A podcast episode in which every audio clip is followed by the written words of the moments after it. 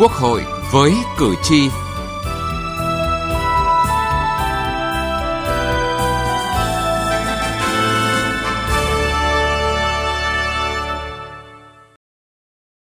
thiếu còn hơn là bầu sai, và kiên quyết không để lọt những người không đủ tiêu chuẩn vào cơ quan quyền lực cao nhất của nhà nước. Đã làm sai rồi thì nhà nước không dung thứ. Tôi rất hoan nghênh khi không công nhận những người không đủ tiêu chuẩn. Vâng, thưa quý vị và các bạn, công khai, minh bạch, chặt chẽ, đúng quy định của pháp luật, kiên quyết không để lọt vào Quốc hội, Hội đồng Nhân dân các cấp những người không xứng đáng, không đủ tiêu chuẩn, nhất là những người sa sút về phẩm chất đạo đức, tham nhũng, chạy chức, chạy quyền, gây ảnh hưởng xấu đến uy tín của Đảng và Nhà nước, như những ý kiến mà quý vị vừa nghe. Đại biểu của dân đó không chỉ là một danh xưng mà còn là tư cách, là phẩm giá, dũng khí của mỗi người. Và đây là nội dung chương trình Quốc hội với cử tri hôm nay đề cập.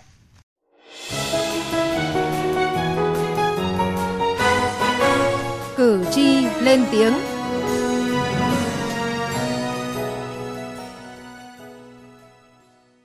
Thưa quý vị và các bạn, trong quá trình bầu cử, các đại biểu đều được cử tri sàng lọc, lựa chọn ra người có đạo đức, phẩm chất tốt để vào cơ quan dân cử. Họ là những người có đủ tiêu chuẩn của đại biểu Quốc hội. Tuy nhiên, vẫn có những trường hợp không giữ gìn được phẩm chất, đạo đức của mình, vi phạm tiêu chuẩn đại biểu Quốc hội.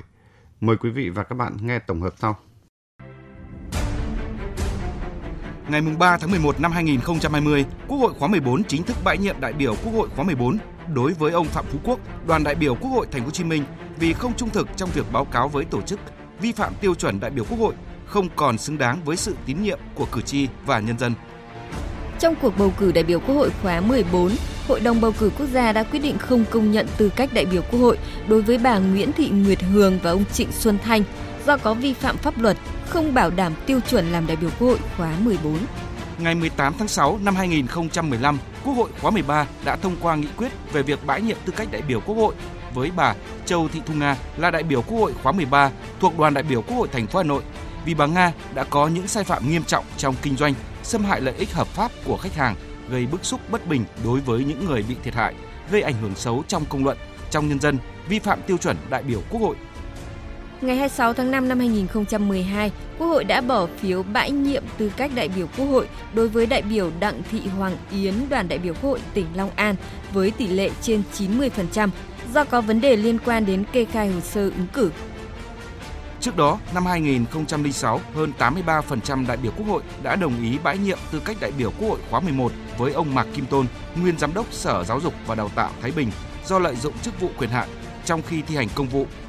Năm hai nghìn không trăm lẻ năm, hơn bảy mươi mốt phần trăm đại biểu Quốc hội đã thống nhất bãi nhiệm tư cách đại biểu đối với ông Lê Minh Hoàng, nguyên Giám đốc Công ty Điện lực Thành phố Hồ Chí Minh, do có sai phạm trong vụ điện kế điện tử.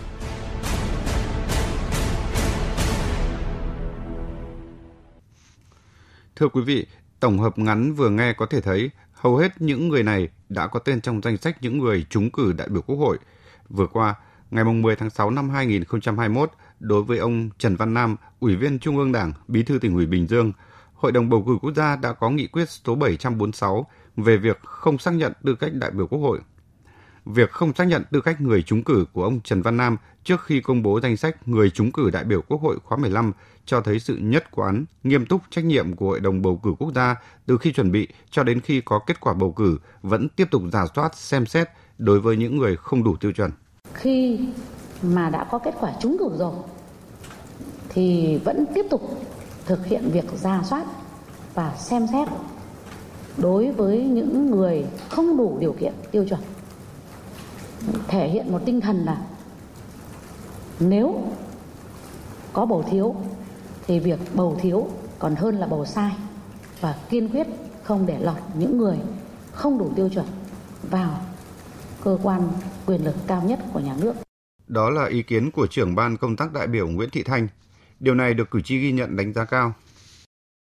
Là phải cứng rắn, kiên quyết. Trung ương cũng có phải cách chức và vẫn phải kỷ luật, thì cái đó chúng tôi hoàn toàn nhất trí. Những người vi phạm pháp luật mà ở mức độ tinh vi ấy, thì người dân chúng tôi không thể phát hiện được. Do đó cái việc này rất cần đến hội đồng xem xét rà soát. Chúng tôi rất hoan nghênh khi không công nhận những người không đủ tiêu chuẩn. Đúng chính sách của nhà nước hay pháp luật của nhà nước thôi. Đã làm sai rồi thì nhà nước không dung thứ. Đấy, cái đó là tôi thừa nhận là cái chính sách của Đảng và nhà nước rất là tốt. Công khai, minh bạch, chặt chẽ, đúng quy định của pháp luật. Kiên quyết không để lọt vào Quốc hội, Hội đồng Nhân dân các cấp những người không xứng đáng, không đủ tiêu chuẩn, nhất là những người sa sút về phẩm chất đạo đức, tham nhũng, chạy chức chạy quyền, gây ảnh hưởng xấu đến uy tín của Đảng và nhà nước. Đây là nguyên tắc được Bộ Chính trị nhấn mạnh tại chỉ thị số bốn mươi lăm về lãnh đạo chỉ đạo cuộc bầu cử và đã được Hội đồng Bầu cử Quốc gia quán triệt, thực hiện nghiêm trong từng bước triển khai công tác bầu cử. Từ dự kiến cơ cấu, thành phần, số lượng người ứng cử cho đến công tác hiệp thương, lấy ý kiến cử tri, lựa chọn, giới thiệu người ứng cử, đến việc tổ chức vận động bầu cử, bỏ phiếu, kiểm phiếu. Trong gần bốn mươi lăm nghìn ứng cử viên ở cả bốn cấp, cử tri cả nước đã bầu được bốn trăm chín mươi chín đại biểu Quốc hội, cơ bản bầu đủ đại biểu Hội đồng Nhân dân ba cấp. Số lượng đơn thư khiếu nại tố cáo liên quan về bầu cử chỉ bằng mười tám phần trăm so với cuộc bầu cử trước đó và hầu như chỉ xảy ra ở cấp xã do công tác quản lý đất đai, môi trường. Những con số này tự nó đã khẳng định sự nghiêm túc, trách nhiệm và kiên quyết đến cùng của Hội đồng Bầu cử Quốc gia, của Ủy ban Bầu cử các cấp trong việc bảo đảm những người đại diện cho nhân dân tại cơ quan quyền lực nhà nước phải thực sự xứng đáng. Tuy nhiên, tại một số nơi vẫn còn để xảy ra vi phạm trong bầu cử Hội đồng Nhân dân cấp xã. Đối tượng nào sai đã xử lý đến đấy. Chúng tôi là cử tri thì cũng rất đồng tình. Vào khoảng mấy chục năm nay thì chưa có cái sự cố nào như vậy. Do quyền lợi cá nhân cho nên là nó nảy sinh bột phát gây cái hậu quả chung cho xã hội và cho cả toàn dân. Nếu mà trước mà làm mà nó thận thụ, nó không đảo lộn như thế này thì nhà nước cũng đỡ được khoản tiền. Cái thứ hai là nhân dân cũng không có bức xúc mà cũng không phải bỏ phiếu lần thứ hai nữa. Những vi phạm tại bầu cử Hội đồng Nhân dân cấp xã dù là cá biệt nhưng ngay lập tức đã được Hội đồng Bầu cử Quốc gia và Ủy ban Bầu cử các cấp kịp thời tổ chức lại để người dân đi bầu trên tinh thần lựa chọn được những đại diện đủ tư cách xứng đáng nhất, đồng thời xử lý nghiêm những cá nhân vi phạm. Không có vùng cấm, càng không có bất kỳ sự nấn ná nào trong việc xem xét, xác nhận tư cách người trúng cử đại biểu Quốc hội và tư cách đại biểu Hội đồng Nhân dân các cấp. Đại biểu của nhân dân đó không chỉ là một danh xưng mà còn là tư cách, là phẩm giá, dũng khí của mỗi người. Từ nghị trường đến cuộc sống. Thưa quý vị và các bạn, có thể thấy tiêu chuẩn chính là những quy định mà đại biểu Quốc hội phải có được từ quá trình ứng cử. Một trong những tiêu chuẩn chung của đại biểu Quốc hội đó là phẩm chất đạo đức tốt, cần kiệm, liêm chính, trí công vô tư, gương mẫu chấp hành pháp luật, có bản lĩnh, kiên quyết đấu tranh chống tham nhũng lãng phí, mọi biểu hiện quan liêu, hách dịch, cửa quyền và các hành vi vi phạm pháp luật khác. Cùng với việc nâng cao năng lực trí tuệ thì rèn luyện phẩm chất đạo đức cũng là điều mỗi đại biểu phải chú tâm. Không phải bỗng dưng mà đại biểu Y Khút Niê được nhân dân, đặc biệt là bà con dân tộc thiểu số ở tỉnh Đắk Lắk tin tưởng, yêu mến bầu chọn vào cơ quan quyền lực nhà nước cao nhất khóa mười ba và mười bốn. Ông là người đấu tranh đến cùng cho những vấn đề cử tri bức xúc, đặc biệt là quyền lợi của người lao động.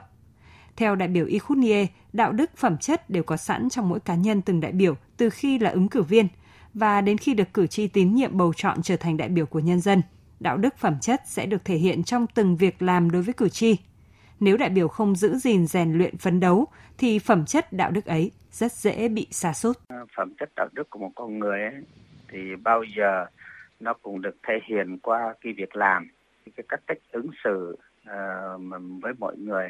Nếu trong quá trình mà mình uh, ứng xử, đối xử với mọi người cũng như trong công việc của mình đấy, nếu mình không giữ gìn mà không có sự rèn luyện mà phấn đấu thì rất dễ bị sa ngã trước những cái sự cám dỗ của nhiều vấn đề khác ở trên mặt xã hội. Theo tôi, trước mắt là cá nhân là tự phải phấn đấu rèn luyện, tự chỉnh sửa, chỉnh đốn mình. Quốc hội là cơ quan đại biểu cao nhất của nhân dân, cơ quan quyền lực nhà nước cao nhất. Ở đấy tiếng nói của đại biểu có vai trò vô cùng quan trọng đối với cử tri cả nước, vì đấy là nơi sinh ra những quyết sách quyết định đến cuộc sống của người dân cũng như vận mệnh của đất nước. Ở đấy đại biểu thể hiện rõ nhất vai trò, trách nhiệm cũng như lương tâm đạo đức của mình đối với cử tri. Đó cũng là nơi nhân dân đặt trọn niềm tin của mình. Do đó, theo ông Trương Minh Hoàng, đại biểu Quốc hội khóa mười ba, khóa mười bốn, việc gần dân, sát dân, học dân sẽ tốt cho việc điều chỉnh, rèn luyện đạo đức, lương tâm của đại biểu tốt nhất. Chính với những hình ảnh của người dân thì mình mình đồng cảm được, mình hiểu được của người dân thì có khi là nó đã thâm nhập vào được cái tâm trí của mình thì mình sẽ điều chỉnh. Nếu mình có một cái lé lên những cái ý này ý khác thì mình thấy cảnh đời của người dân, thấy cảnh đời bất hạnh, thấy cảnh đời khó khăn, thấy những cái những cái quyền lợi của người dân chỗ này chỗ khác nó bị xâm phạm thì mình sẽ nghĩ ngay để mình điều chỉnh của mình để mình làm cái gì tốt hơn. Thì tôi nghĩ là cái đó là, là chính là những cái mình mình rèn luyện cái phẩm chất mình tốt nhất. Đại biểu Quốc hội trong trái tim phải có người dân, phải đau đáu việc dân sướng khổ thế nào. Và đại biểu Quốc hội phải hoạt động trên tinh thần đem lại lợi ích cho người dân, lợi ích quốc gia. Thực tế các đại biểu đều hiểu, nhưng ra nghị trường chưa hẳn đã làm được. Vì vấn đề lợi ích của dân và vấn đề lợi ích của chính quyền đôi lúc có mâu thuẫn nhất định. Và khi ấy bản lĩnh, sự dũng cảm không né tránh của đại biểu Quốc hội trước những vấn đề gai góc là điều mà cử tri trông đợi. Theo ông Nguyễn Lân Dũng, đại biểu Quốc hội khóa mười, mười một, mười hai, sự dũng cảm đấu tranh vì lẽ phải chính là phẩm chất, đạo đức mà mỗi đại biểu phải có. Sự dũng cảm ấy cũng chính là trách nhiệm trên vai mỗi đại biểu.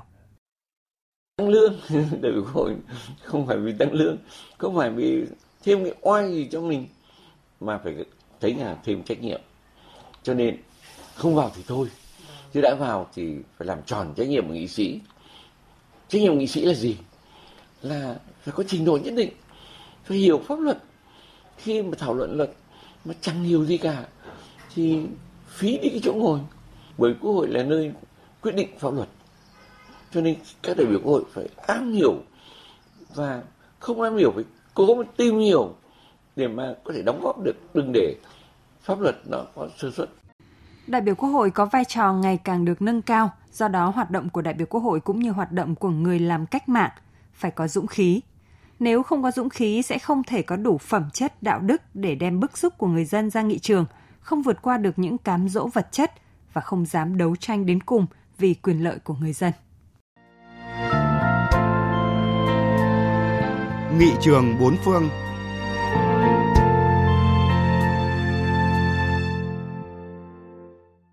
Thưa quý vị và các bạn, là tiếng nói của cử tri, các nghị sĩ Canada phải rất cẩn trọng trong lời ăn tiếng nói của mình để không gây ảnh hưởng đến người khác cũng như vi phạm các quy định mà Quốc hội đặt ra.